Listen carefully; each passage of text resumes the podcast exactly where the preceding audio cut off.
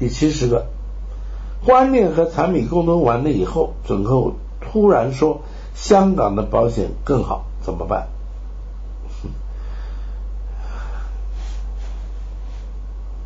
这个问题啊，我想这不是不管他什么时候提出这个问题，提出的可能性都是存在的。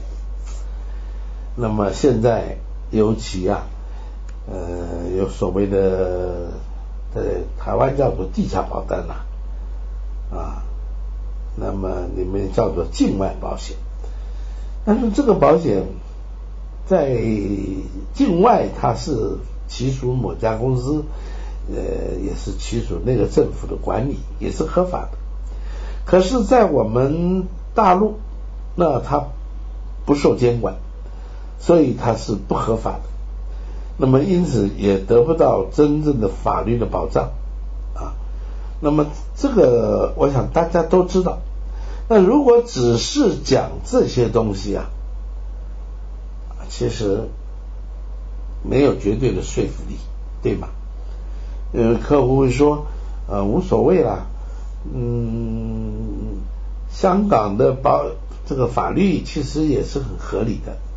我相信在香港的法律也对他有足够的保护，那你怎么说？是不是？那么这里面很多说法，业务员有的很多说法，这些说法，那么其实只要你是说法，那么听起来那就是参考而已，没有一个绝对。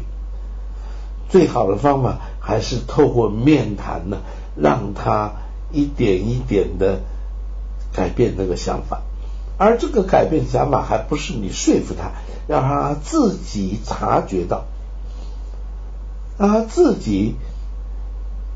进到那个位置就不再坚持，而且就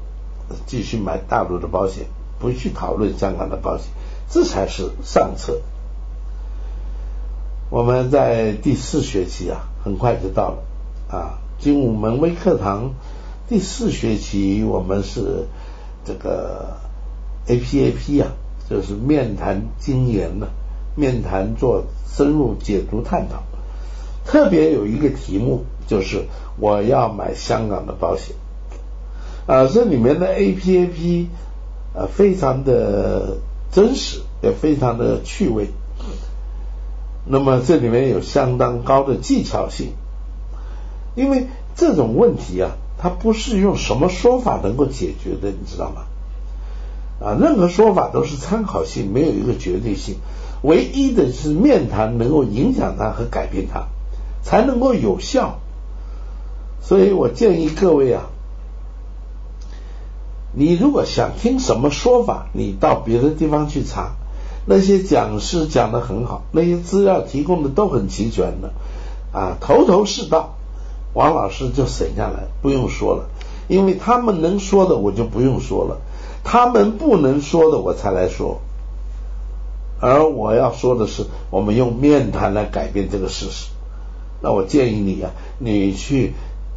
学习我们这个基础课程第4学期的这个关于这个